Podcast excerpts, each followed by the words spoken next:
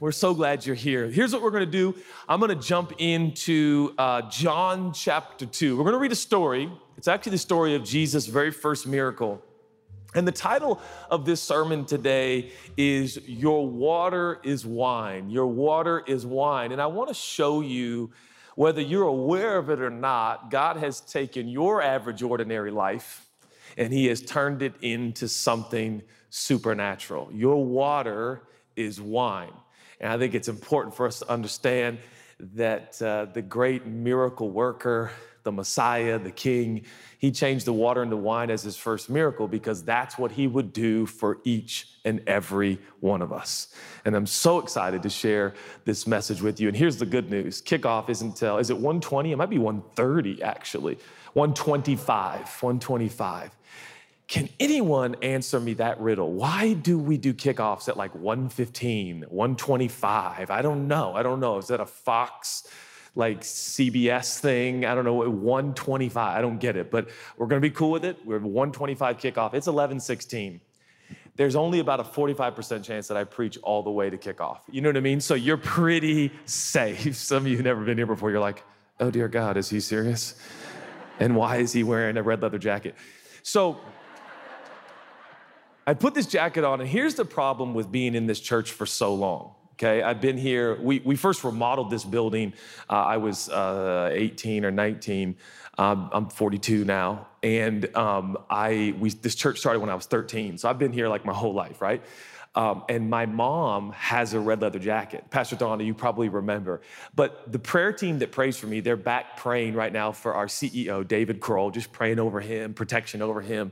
Uh, for those that care to know, we, we believe in prayer. But um, so the same group of people have been praying for me since I was 13. Did you know that? It's very bizarre and awesome. Um, but like this prayer team prayed for me like my high school basketball games. I'm not joking. Um, some of you are like, this is getting weird. Not really. It's just longevity and friends, okay? But uh, Miss Joey Nordstrom, who I have known since I was 13, literally, looks at me today before she prays for me and she goes, Oh, you're wearing your mom's red leather jacket. And that gets worse. I have known some of the people in this church for way too long. I got to get a new church. I'm kidding, I'm kidding. But but literally rachel cruz who has been you know friend of ours forever rachel comes to me and she they track down i should have showed you guys i don't think we have it but they track down a photo of my mom's red leather jacket and put it next to mine. They are the same jacket. I am not joking.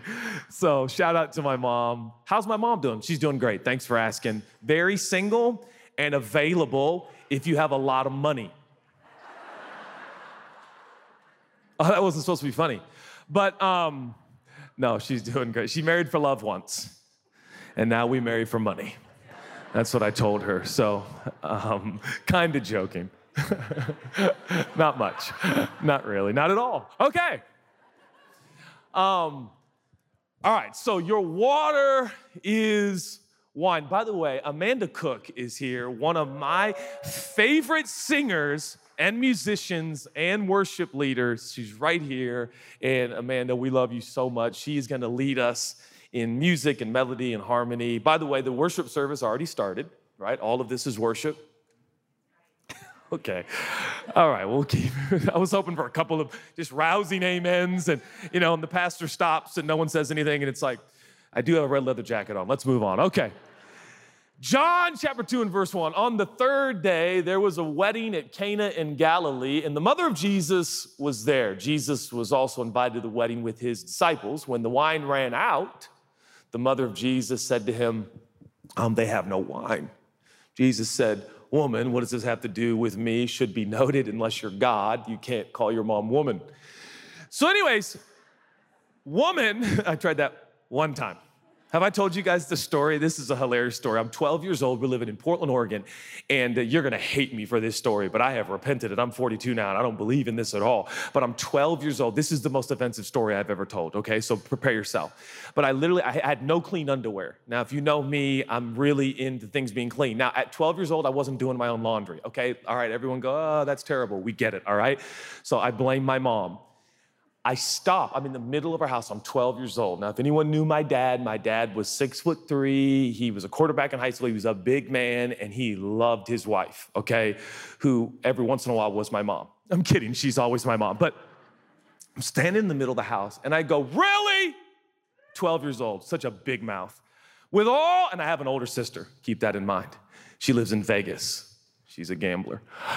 With, with oh, I'm kidding. She's not a gambler. She's a pastor.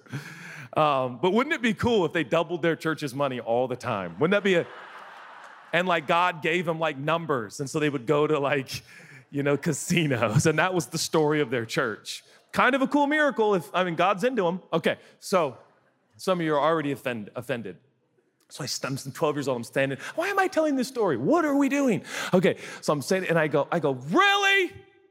I'm so embarrassed to say this. With all the women in this house, you think we'd have some clean underwear?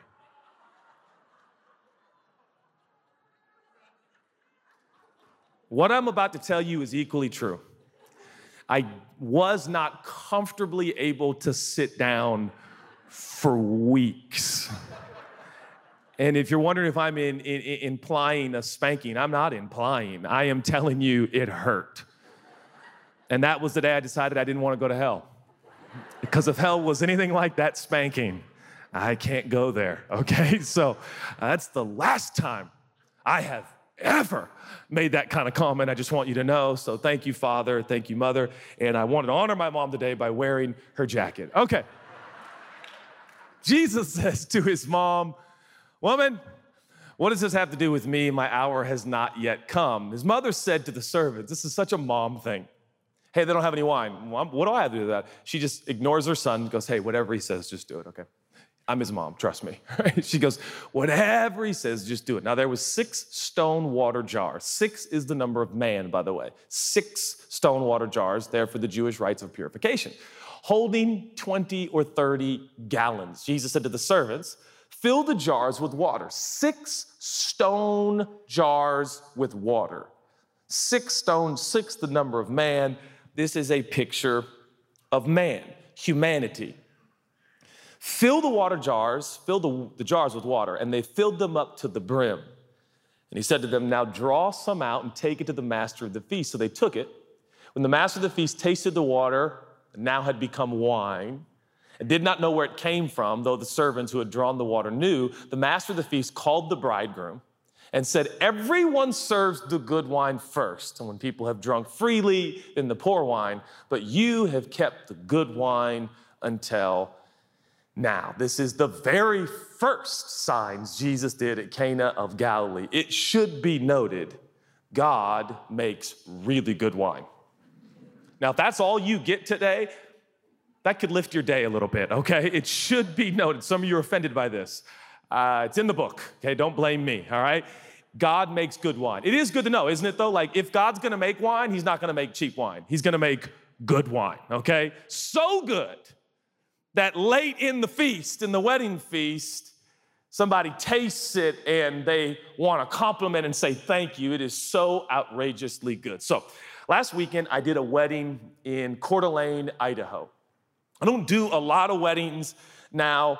Um, but I was going to do this wedding. It's a friend of mine who's had an amazing story, and I love him so much. And he said, "Could could could you do my wedding?" So I did the wedding, and I was all excited about the wedding. It was outdoors, it was a beautiful setting. You could see Lake Coeur d'Alene in the distance, right? It was, it was, it was magical, right? And so um, I, I had some complications with my wardrobe. Uh, my pants didn't fit. I had to get a belt. You know, details you probably don't need. Just thought maybe you, you were curious. So by the time I get up there, I'm a little, little frazzled. And my friend said, hey, listen, just kind of wing it. We don't want to do anything like official, right? Like, dearly beloved, we're gathered here together in the sight of God and these many witnesses. Like, none of that. It was none. Of it. It was like no, no traditional vows. It was just like wing it. So, so I'm like, I've done so many of these, not a problem, right? Except that I get to the very end, and first of all, I forget to pronounce them man and wife. It happens, okay, all right. Some of you, your judgmentalness is a little over the top, as if you've done a wedding or two. All right, okay. So I'm like, ladies and gentlemen, like, this is right after like they've given each other rings, right? And I'm like, ladies and gentlemen, it is my honor to present to you for the very first official time. Right, I'm doing that part. And the bridegroom stops. And he goes, the bridegroom. I like calling him bridegroom. Did I say that right? Or the groom? Why did I say bridegroom? Is it bridegroom? Is that the official? Well, that's that's the bride, isn't it? Someone help me here. This is a real, this is a real moment. This isn't a trick question. Bride and groom. But what's the bridegroom? That's a term used in the Bible. Anyone have an answer? No one. Okay, wow. We should study more scripture, guys. I think that's what we should do. Okay, so, anyways, the point is the groom, not the bride. He says to me, and he goes, Hey, what about the kiss? and I totally lied. I lied. Oh, I'm a liar now? Okay, I lied one time. And I go, I didn't forget. I totally forgot. and I go, and now for the climactic conclusion. And he's looking at me like, bro, you forgot. I was like, and now you may kiss your bride. Everyone cheers. And Chelsea was there. She was in attendance, the love of my life. I love doing weddings. For those of you that have ever done weddings and then your spouse is there, it's very romantic, right? Sex is always good after weddings. It's always good after a wedding. It's true. It's just, it's a fact. So I'm eyeing Chelsea already, and I'm like, come on, it's just amazing, right?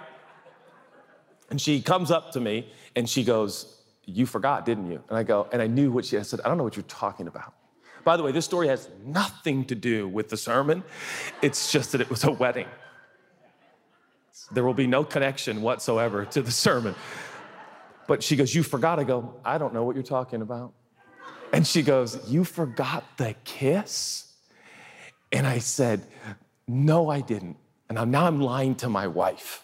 I go, No, I didn't. I want to say it to them. She goes, You're full of it. She didn't say anything after that. She said, Full of it. Okay. She's not a cusser. She goes, You're full of it. And I go, Okay, I forgot. You're right. I totally forgot. And I was so humiliated. I love weddings. I really do. I think weddings, we had a. Uh, I, I wasn't there, but yesterday, uh, a dear, dear friend of ours for many, many years got married, and I was just so excited. I love weddings. Weddings are awesome. Here's the good news Jesus goes to weddings. Now, that might seem simple to you and pretty arbitrary, but, but this is how I'm to connect that story to the sermon. Are you ready? This is all just coming to me in real time, okay? But but Jesus goes to weddings, and here's what encourages me. Um, if I was on a rescue mission to save the world, I'm not sure I would use my superpowers to give the wedding party more alcohol to drink.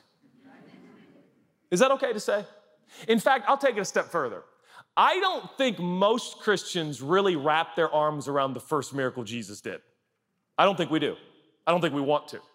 I don't think we want to claim that the first miracle Jesus ever did was making more alcohol at a party. I don't think anyone wants to say that. We don't even want to say it out loud. We don't even like it. We, so, you know what we do? Preachers like me use it as metaphor water into wine, right? But what's so interesting is that our neighborhood and our friends and our family, if we told them about a God whose first miracle was making more alcohol at a party, they'd probably be like, and what's his name? But we oftentimes have so misrepresented Jesus because of our cultural hangups, connotations, and speed bumps that we don't just let it be what it is. Jesus was at a party. And if you know anything about antiquity, there was no party like a wedding party. By the way, it could last for days. That's what I'm talking about.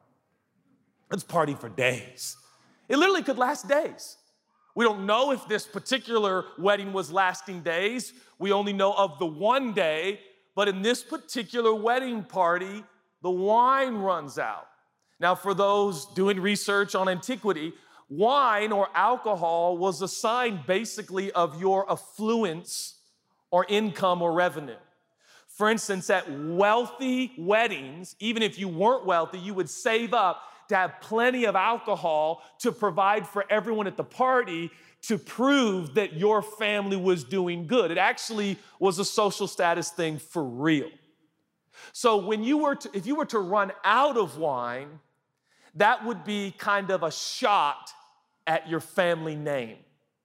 You don't want to run out of wine because you invited all these people. Remember all the people you cut out and left on the list? You're supposed to be able to give all them enough wine to drink as much as they want, and now the wine is gone. Family's mortified. Mary says to Jesus, they need more alcohol.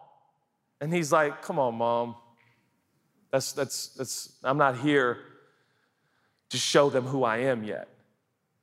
And she's like, He loves me. Listen, whatever he says, just do it, okay?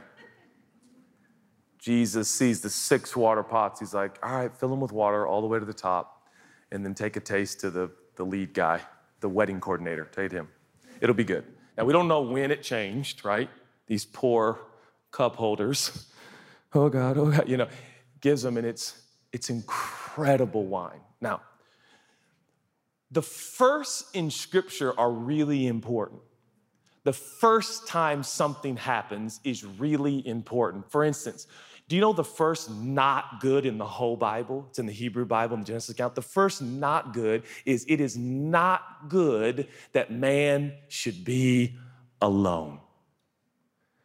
The first not good is not good to cuss. Nope. Not good to smoke. Nope. The first not good in the Bible is isolation. C.S. Lewis reckons that's the definition of hell isolation. So we are, we are designed as relational connecting beings. And when we don't connect and when we don't relate, it's not good, the Bible says. So, one of the big ideas behind congregations and communities is connecting. Now, one of the things we're facing is that we're all filling big buildings, but we're not connecting because the building's tricking us. So that's why some of you start nodding your head like, and Judah, that's why you should be in this church auditorium more because we're trying to connect. And that's why I would turn back on you and say, and that's why you should have your neighbors over more so you should connect, right? Because we, we actually need connection. Not just deliberation and speeches. We need connection. How are you? Look me in the whites of my eyes. Ask me hard questions, fun questions. Let's laugh, let's weep, let's cry, let's drink together, let's be together. We, we, Jesus is putting us together like living stones. We are interconnected. This is not a sermon about connection, but it certainly has turned into one. Moving back to the wedding. The first miracle Jesus ever did was creating and making more alcohol for a party that had run out. that does not sound like the God I learned about in Sunday school at all. Whoa, whoa, whoa, whoa, hold on. So, come on, let's just sink in. Let's sit in this just for a couple minutes, okay? You mean to tell me, preacher, that the first miracle, the incarnation of the Godhead, ever performed is not the opening of blind eyes, deaf ears, or the raising of the dead. You mean to tell me that the first miracle Jesus did, which also seemed kind of like a reluctant miracle, and all the religious people said, Amen, amen, amen. He didn't really want to make alcohol, his mom made him. Insert all the theologians. The alcohol was one, two to three percent alcohol in those days. It was different, Judah. Okay, we hear you. Thank you. You've been heard. You mean to tell me God made alcohol in his first miracle? Now, I've also read books. I've read, you know, there's whole books dedicated to the, that Jesus, the wine that he made was not alcohol, it was non-alcoholic. You know, there's whole books written about it. That's a fascinating thing to write a whole book on. It, it was not alcoholic. I don't know where we get if it had alcohol or not alcohol, but all I know is wine usually has alcohol. So I'm gonna go with alcohol. Okay? He made drinks for a party. Why? You know, I'm reminded, you remember that verse, John 10 10?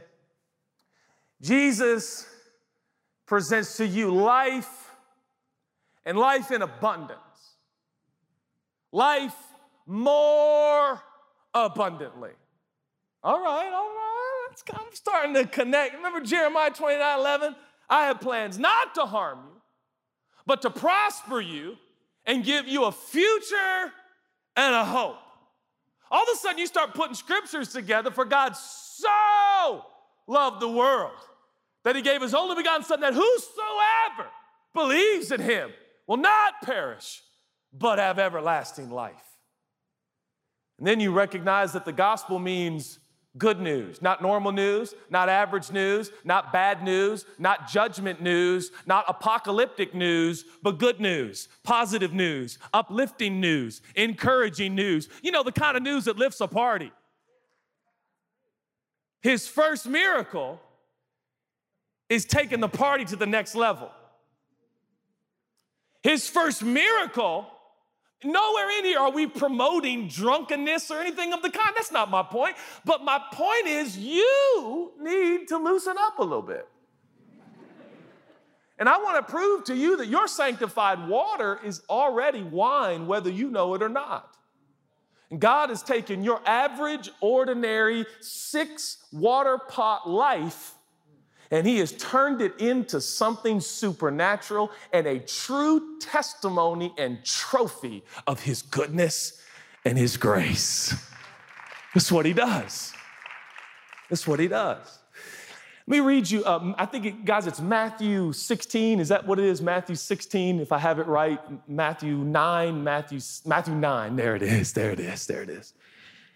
Neither is new wine Jesus now speaking, put into old wineskins. If it is, the skins burst and the wine is spilled and the skins are destroyed. But new wine is put into fresh wineskins, so both are preserved. This is another moment where Jesus is likening Israel, the nation that he built, instituted to demonstrate to the earth his goodness, his grace, and the essence of his character.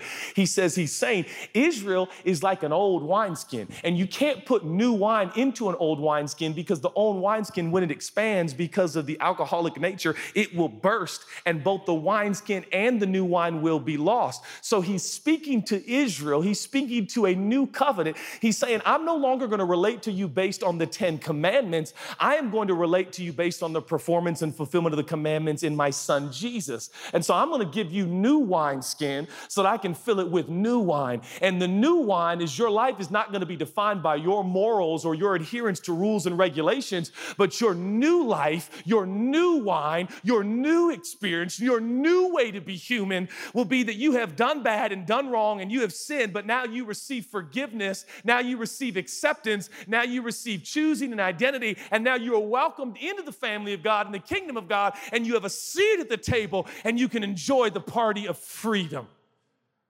from your shame and your guilt. They, they're out of wine, Jesus. He knows. Trust me. He knows. We're out of wine. Tell you who you are, you're water. I'm water. Just basic, average water.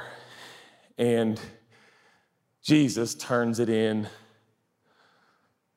to wine. I, I, what I want to do is I want to show you three ways Jesus takes what is average and normal and he turns it into supernatural through what only he can do.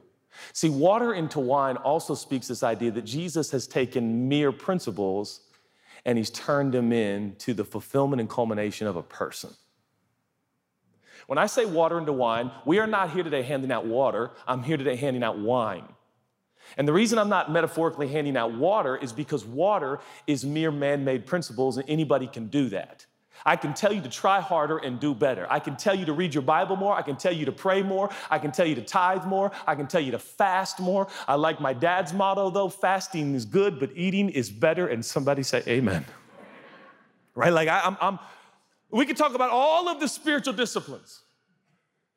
I can take you to scriptures like the fruit of the Spirit, which is real weird because we took the fruit of the Spirit and we turned it into the fruit of our discipline.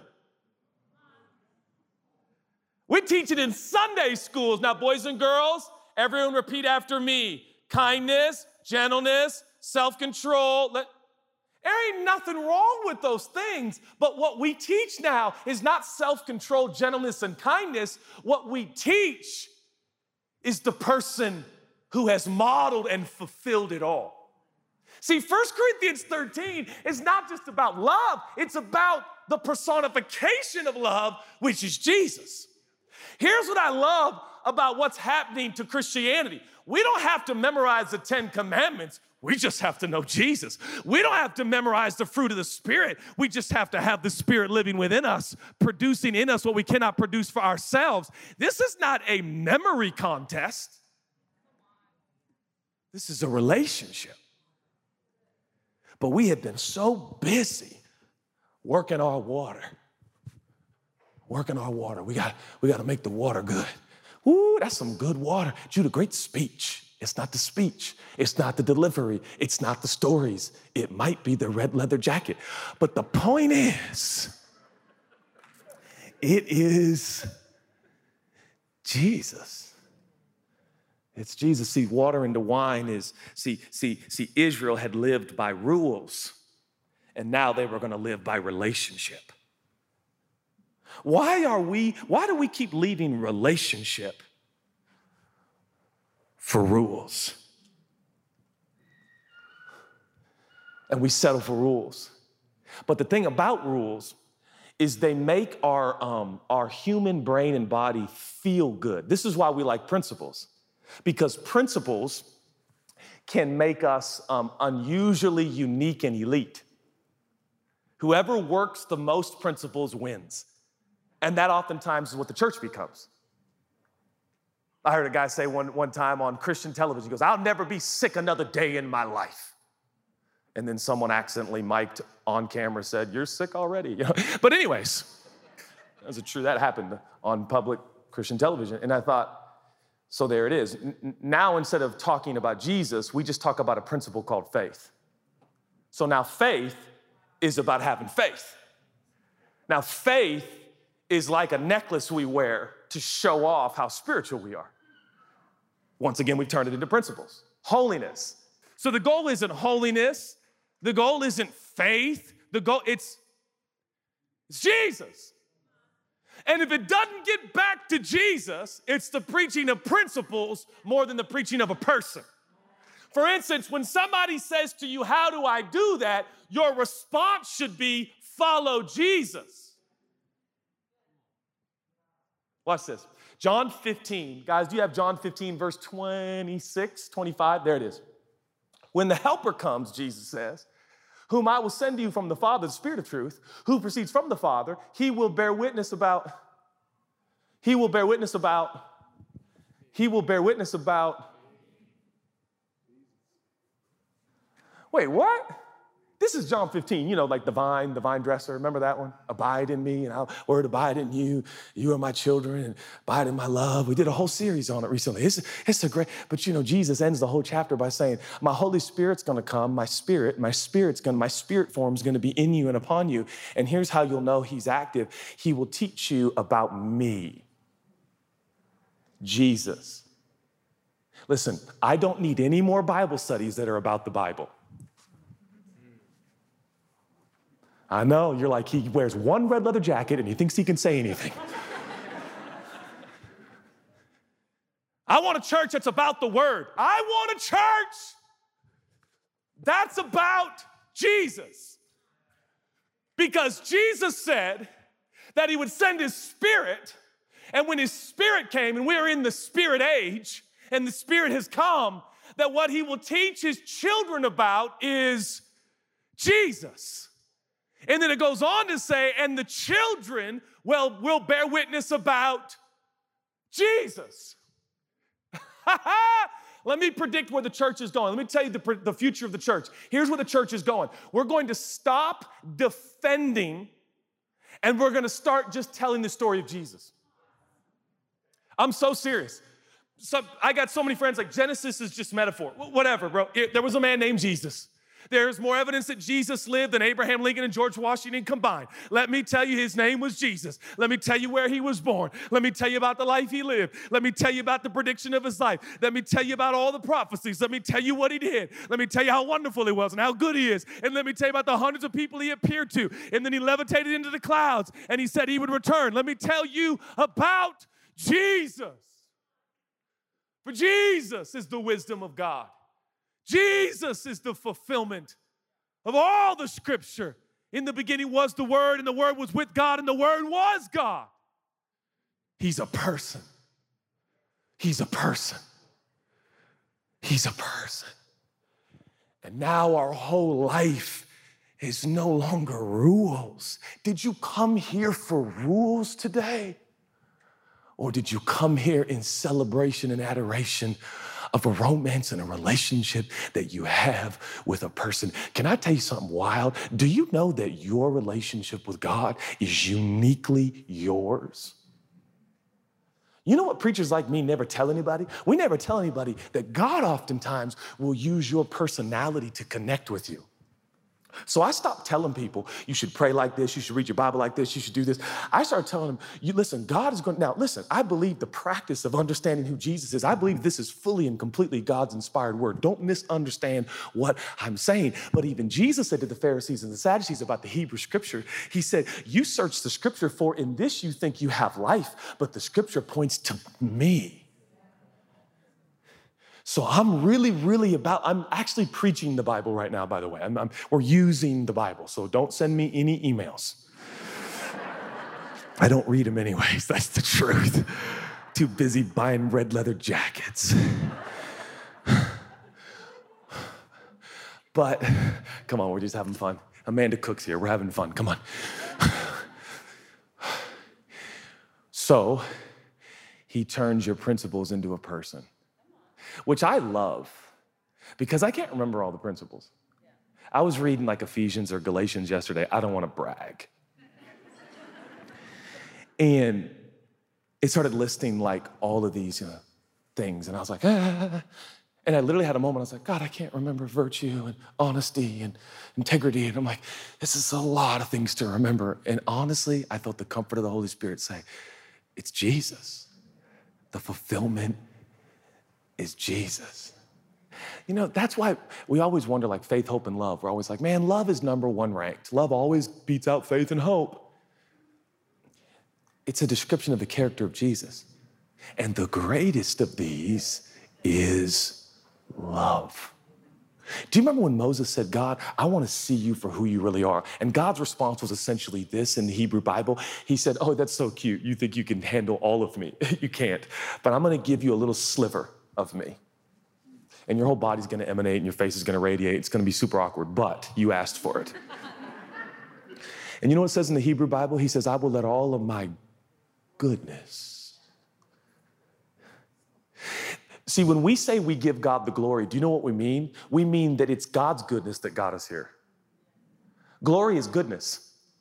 So we're here to, to declare His goodness, not ours. So nobody gets the glory. Is there anyone good among us who can stand up and say, I always do good, I always am good, I always think good, I always desire good, and I always feel good? If so, you get the glory. But for the rest of us, we have all come here today hoping that you don't see all the dumb stuff we do. We got some good moments. And I look around this room and I know some people with some really good moments, I got to admit. I'm pretty impressed with this church. And I've been here long enough to know, man, there's some good moments there, some good moments, some good moments, good moments. But the glory is his goodness, and his goodness is so good. It made Moses' skin glow. It made it, it, it almost killed him. It was so perfectly good. God is so good and He wants to do good for you, taking your average, ordinary life and turning it into something supernatural. And now you have a relationship with goodness personified. Enjoy the relationship, enjoy it. I know it sounds silly this morning, but I cranked up, come on, Amanda Cook, I cranked up Maverick City, Build Your Church. And I was listening to, Naomi, who sings on Maverick City, and I was yelling in my car, Sing it, Naomi! Literally like yelling to Naomi. She lives in Jersey, for goodness sake. I'm like, sing. She's like, build your church, build your church. And I'm like, yeah. And you know what? None of you were there to tell me I can't connect with God like that. And I loved it. And I was shouting. I was weird. And you weren't there because you were asleep. And I was up early because I'm a man of God. And I was just screaming to God, let's go, God. I mean, I see all these football players get all excited about playing football in a stadium, and I'm like, no, this is the Lord's day. You know, like, let's go. Build your church. I just want to be a part of the football team so bad. You know, like I start wearing pads. You guys are like, bro, the leather jacket was one thing. Are those shoulder pads? You know, like, how about guys wearing tights? Only cool in football. You know, it's like these guys are just wearing these super tight pants. But I think the point is water into wine. You know, you know what he also water into wine is also taking our average ordinary worries and they get turned into worship. I love people who are like, I'm not a, I'm not a good worshiper. Well, I got a quick question for you then, follow up question. Um, do you ever worry all the time? Oh, you could be a great worshiper. Um, I bet you could be a worship leader. I'm so serious. Whoever worries most can worship the most. Because my worry now is an invitation to give it to the one who took my average ordinary life and made it something supernatural. So if he can take my water and turn it into wine, he can take my worry and turn it into worship. And so now I take all of my anxieties and all of my fears and all of my worries and I turn them into adoration. And I say, God, I cast all my cares upon you because you care for me. You don't even know that your water is wine. You came here today all worked up about your worries, and you didn't realize it sets you up to be a worship leader. you know who's the best at leading Christians from stages like this? The people who are most familiar with their brokenness. I'm telling you. Because they get up here, first of all, they realize this is a sacred space because of your trust, and we're the house of God, and this is the church, and we've all been through a lot. And you kind of walk up the stage reluctantly a little bit, like, God, who am I? And trust me when I say I feel this all the time when I see you. I'm like, God, help me. I do not feel like I am qualified. In fact, I know I'm not, which is weird, but I've been appointed to this position because I think I'm really good at talking. So, and everyone likes to hear when I talk. So I'm gonna be the talking guy in the church I could just as easily be the listening guy. I could just as easily um, do different other, but, but this is what God gifted me to do, so I'm gonna do it. But it doesn't make me more spiritual. It doesn't make me more godly. It just is the gift that I have. So I come and I bring it and I look at you guys and you look at me and I'm like, what do you think? Is that a good take on scripture? I think it is. I got some, you know, we got three boards that I answer to, and, you know, this isn't really just me. I've got a research team that's helping me. Do you guys like this? But I don't know totally either, right? Did you know that? Some of you are like, what? he doesn't know what he's doing?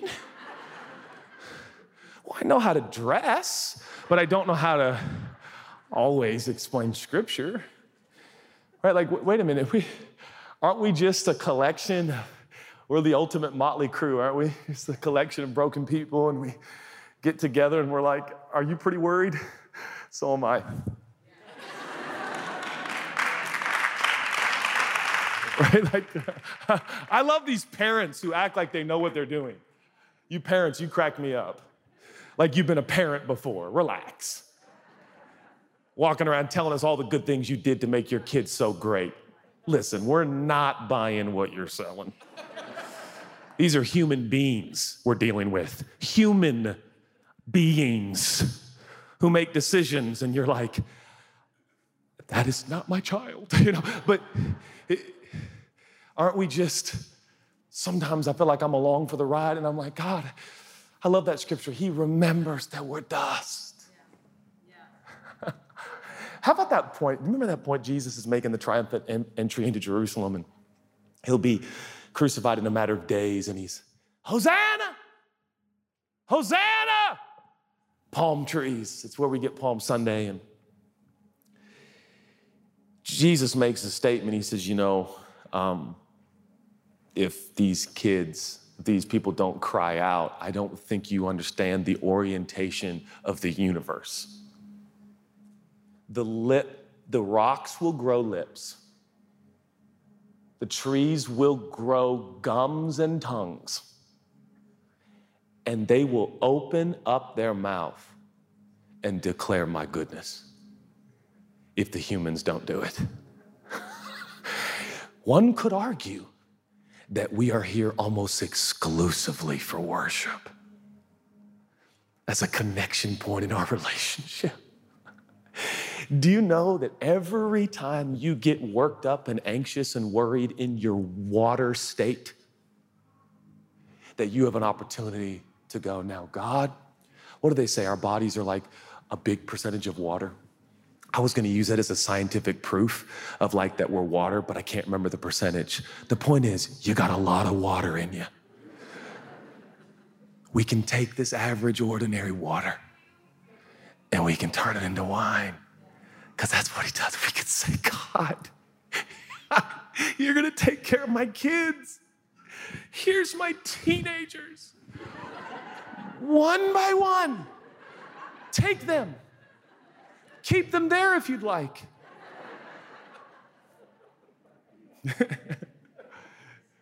I'm a good worshiper, I gotta be honest. I gotta be honest, I don't wanna brag. My name Judah means praise, so there's part of it, but, but like I'm good at it because I worry that much. I worry about you. I worry about this church. Remember what Paul said? He goes, persecution, and all this, I have the concern of the church on my mind and on my heart. Isn't it ironic? I'll worry about you. I'm not the Savior. I'm not the leader. I'm not the pastor. That's Jesus. But isn't it crazy? We'll worry even about the good stuff. And what I have learned, it can happen in a second, is take that and say, God, this is your church. Build your church. I'm your son. Thank you. I can cast all my cares upon you. I'm telling you, somebody in here is going to have a different week they were going to have because you were worried that you were a worrier and you've been telling everybody you're a worrier. I got news for you. That is a setup for you to be a worship leader. You, instead of being the worry leader in your family, you can be the worship leader in your family and you can turn it into worship. And worship doesn't have to have a melody or a harmony or a beat or a rhythm, it can just come out of your mouth. Aren't we blessed? Isn't God good? I tell you what, man, if it hadn't been for Jesus, you wouldn't believe where I would be. And lastly, I'm done. Your water is already wine. Whether you're aware of it or not, God has taken your average, ordinary, broken, sin filled life, and by simply accepting and receiving, you are forgiven, you are transferred, you are set into a new family, you identify with the righteousness of God in Christ Jesus. Water into wine doesn't even do it justice. What Jesus has done for you, what he's done for Israel, he's done for you. Lastly, water into wine is fear into love. Fear into love. Fear into love. Fear into love. I gotta I gotta, I gotta, I gotta show you something that I just saw. I just saw this like last night or this morning. I can't remember. It's probably not on the screen, so I'm gonna read it to you from my Bible. I just got done recording a sermon that we're gonna air just here at Kirkland next Sunday, and I'm really excited. But I'm gonna take a little bit, a, little bit from that sermon and share it with you now because um, I'm excited about it. Okay, check this out. Check this out. John 15 says, which we just read a moment. If the world hates you, know that it also hated me before it hated you. You ever heard that one, John 15, 18? You ever heard people talk about this? We're talking about fear into love, fear into love. Now, I, I have been in so many church services, you'd laugh if I told you. I've, been, I've heard so many preachers just in this auditorium, let alone all over the world. And I have heard John 15 quoted so many times, Dr. Perriman, the world's gonna hate us. And all the Christians get all excited. That's right. They'll hate us. Let's go. Right? Because we stand for truth. The world's going to hate us. Because we stand for who we voted for. The world's going to hate us. I don't know if that's what it's talking about. The world's going to hate us, Judah, because we are standing for truth. Wrong. Look at the next, the verse right before, verse 17. You can't make this up. John 15, 17. These things I command you. Love one another. Next verse. If the world hates you, don't worry, it hated me too. Jesus, I got a quick question. But why did the world hate you? Because of the way I loved.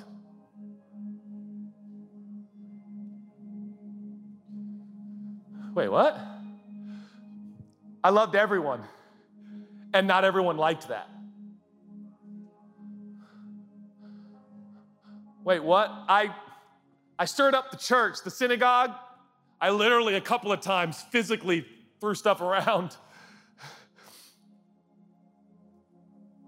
Do you know later in John 15, it actually says that it says in their scripture, the only direct, now this word world means, it means broken system, and it means in two different Psalms, David records a similar phrase. And so we think Jesus can be quoting from that. So it means the whole world. But do you know, specifically in John 15, Jesus referenced the religious world. Did you know that? He says, Look, look, look. He says, John 15, John 15, it's upside down. I cannot read upside down. But the word that is written in their law must be fulfilled. They hated me without a cause. In their law.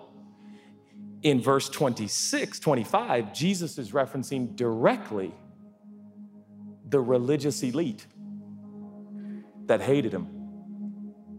But we see John 15, and what you read is truth. We're gonna stand for truth. We are gonna stand for truth and the world is gonna hate us. And so we wear hate around our neck like medals. Yeah. They hate us. Do you know what we're supposed to be hated for? We're supposed to be the people that love people so much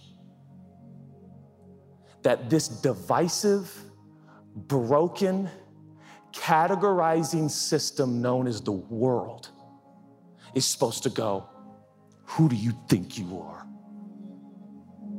Loving everybody. That's what we do. We've turned fear into love, water into wine. Now, where there is fear, there is love. Why? Why? Why? First John chapter 4. Check this out. First John chapter 4.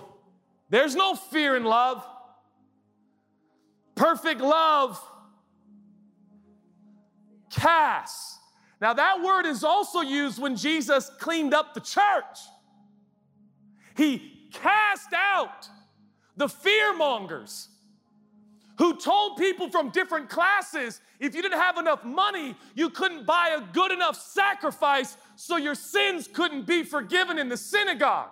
And Jesus said, No, no one. You know the scripture that says that my house shall be a house of prayer for all nations? Do you know that's actually not about prayer meetings, praying for nations? It just literally means that everybody from every nation and every ethnicity and every background has every bit of access to God as much as you do. That verse is not about a prayer meeting. It's about the nations coming to their God and the church saying, Open the doors. Come and worship and connect and be forgiven and be loved and be celebrated. Oh God, do we want to be hated for love? Because that's what Jesus was hated for. But we are so afraid. We're so afraid. We're so afraid. What if I don't say the proper Western world evangelical statement?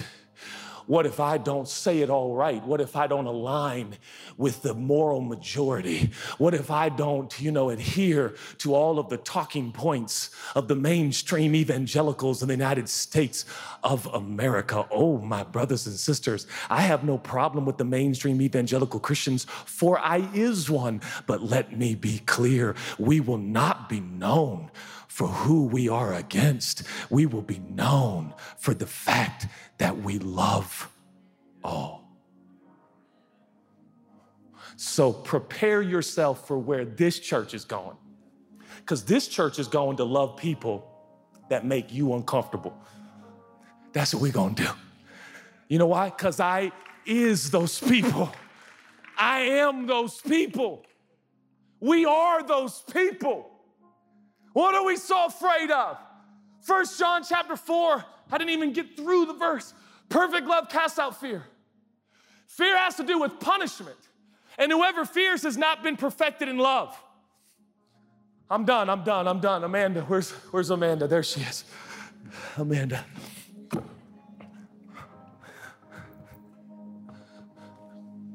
So, so Jesus, Amanda's hanging on a cross, and he's there for six hours. Six is the number of man. Six water pots, six hours. And there he hangs for all to see, stripped naked and bare, beaten to a point where you couldn't even recognize is that really the, the Jesus from Nazareth? Is that the great teacher? He was so pulverized and so swollen and so broken, you couldn't even recognize him. Some say, they argue if you could tell if it was an animal or a human being. And while he hung on that cross, he said one statement. He said, My God, my God, why have you forsaken me? And the answer is given to us in the New Testament over and over and over. For Jesus will be rejected so that we will be accepted. For his rejection commemorates our acceptance and forgiveness. Can you not see the man on the middle cross? Can you see the punishment he endures? Can you see the stripes on his back, which declare your healing? Can you see his body hemorrhaging? Can you not see the punishment that he endures on your behalf? Fear has to do with punishment. Can you not see that the Messiah was punished so you could be accepted? He was punished so you could be forgiven. He was punished so you could be identified with the kingdom of God and the family of God, so that you could be seen as a son and daughter of the king. Can we not peer on the perfect love of Jesus and recognize the punishment of God has been once and for all exhausted in his body, and what we are left with is wine? So, as he is, so are we in this world. My relationship with God is perfect. Do you hear me? My relationship with God is perfect. My standing with God is perfect. I am the righteousness of God in Christ Jesus. If you question that, I want you to peer again on the man on the middle cross. I want you to see the blood. I want you to see how, how swollen and pulverized he is for that punishment paid for fully and completely and totally. My access and my acceptance into the family of God. And it is there that I am loved and I am seen, and I am named, and I am numbered, and I am loved, and so are you. No more fear. You hear me? We don't have time for fear anymore, church. People are dying. One out of every 500 of Americans are dead, they say, just from COVID. Now is not the time to draw back. Now is not the time to wonder if we know the truth or what the truth really is. The Bible says you shall know the truth. You shall have a relationship with the truth, and that truth, who has a name, will set you free. So now we live from love. Now we move from love. Now we make decisions based on love. We don't do it based on fear. If one more Christian comes to me and says, Judah, what are you doing in LA? It's so bad. What are you doing in Seattle? It's so bad. I heard about downtown Seattle. I heard about downtown LA. Let me be clear. You don't have to ask me to move anymore because where there is pain and where there is loss and where there is judgment and where there is marginalization, that is where we're going to go for we're not afraid. The love of God compels us, Paul says. Have you seen Paul traveling here and there, going through the pains he goes through in the New Testament, the book of Acts? And do you know what he said? Do you know why he did it? Do you know what moved him? Do you know what made him do it? It wasn't morals, it wasn't rules, it wasn't Christian missions. I'll tell you what it was. He said, The love of God moves me. Does it move you? Does it move you? You think your water is just water. No, your water is wine. There's something supernatural. The Spirit of God that gave life to Jesus' body in the grave and resurrected him on the third day, that same Spirit is in your body, energizing your brain, energizing your soul, energizing your physical state so that love can move you where many are not loved. So there we will go. I'm gonna say it again. People have wondered, Judah, why only once a month? Why are we going online? Because we're going to spend thousands and reach millions. We have spent millions and we've reached thousands for 28 years. The next 28 years, we're gonna make such good use of our resource and our time and our energy. And when they say, What if it doesn't work? We're gonna say, We never considered that. A lady found me at the SoFi Stadium before I went on stage. She said, Are you nervous? And I said, It hadn't even crossed my mind. People are dying. Let the love of God consume you. Let go of fear fear of what might happen if your political policy, if your specific policy isn't voted in or isn't taken care of. I want to start talking about a God who owns a cattle on a thousand hills. I want to talk about a God who is the King of kings and the Lord of lords and the president of presidents. He's in control. Let man do what they will. Our God remains, and his love endures. And we're gonna spread his love everywhere we can. That's what we're gonna do. That's what we're gonna do. And if you're down for that, this is the right church for you. Because we're gonna do everything short of sin to tell everyone how loved they are by the man on the middle cross. His piercings were for you. His whipping was for you. The blood is for you. Your water can be wine. The rest of your life can be supernatural. You hear me? The rest of your life Am I the only one? I'm done. I'm done. I'm done. I'm so done. Amanda Cook's already here. Am I the only one raising teenage boys in 2021 and seeing, thinking to myself, God, if you don't turn my baby boy's water into wine, there's no amount of parenting I can do to keep these boys from the compromising culture they are growing up in. I don't know what to tell them. I don't I can't I can't keep them accountable enough. God, the technological age is upon us. I got a 17-year-old and a 15-year-old, and I'm talking to some dads and some moms in here, and I hope that you attach your faith to my faith because here's where I'm at as a man of God. I'm saying, God, if you can keep me, if you can preserve me, if you can watch over me, you can take the average, ordinary lives of my teenage boys and you can touch them and you can meet with them and you can turn it into wine and they can become the men of God that you've called them to be. But it is not by might, it is not by power, but it is by my spirit, says the Lord. I just want to take off every parent in here. You have put upon a cloak almost like you're the Savior and you're the Messiah and you're the deliverer of your kids. And I got good for news for you. You are not the Messiah of your kids. You are not the Savior of your children. You are not the ultimate rescue of your children. That is God's. And you're a stand in until the time comes. And they belong to Him and your grandkids belong to Him, and your career belongs to Him. It's all His. And so, we're going to lean into this moment here with Amanda Cook, who also lives downtown LA. Thank you, Amanda. We are not leaving the likes of Seattle and LA. One more person tell me to move, and I'll move in even more. I don't know how I, I was, I was like, I'll buy another house. And I'm like, no, I, I don't, I can't, I can't buy another house. But it's not possible. But we're not going anywhere, are we? What an honor and what a privilege it is to be a representative of the love of the ages to places like Seattle and LA and the ends of the earth. Oh, how he loves us. So here's my prayer for you as Amanda and the team as we begin to sing.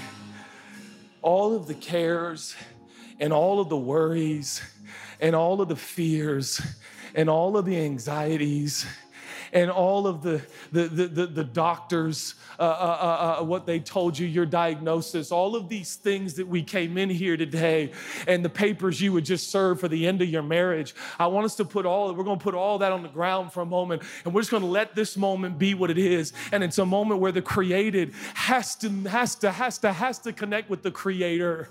We got to connect with him. He is life, he is love, he is strength, he is energy, he is the next step, he is the way, he is the principle, he is the path, he is the power, he is the strength, he is our provider, he is our healer, he is our deliverer, he is our deliverer. This poor man cried out, David says, This poor man cried out, and the Lord delivered him out of every one of his troubles. And so that's what we're gonna do. We're gonna cry out. I want it to come from the core of your being. I want you to take these melodies and these harmonies, and I want you to turn them into a heart cry today. It doesn't have to be loud, you don't have to be boisterous. I'm just telling you, would you join me in turning everything else off and just letting your soul soak in the person of Jesus who loves you with no end? So if you're physically willing and able, would you stand to your feet? Come on, church home. Come on, church home. He's here. He's here.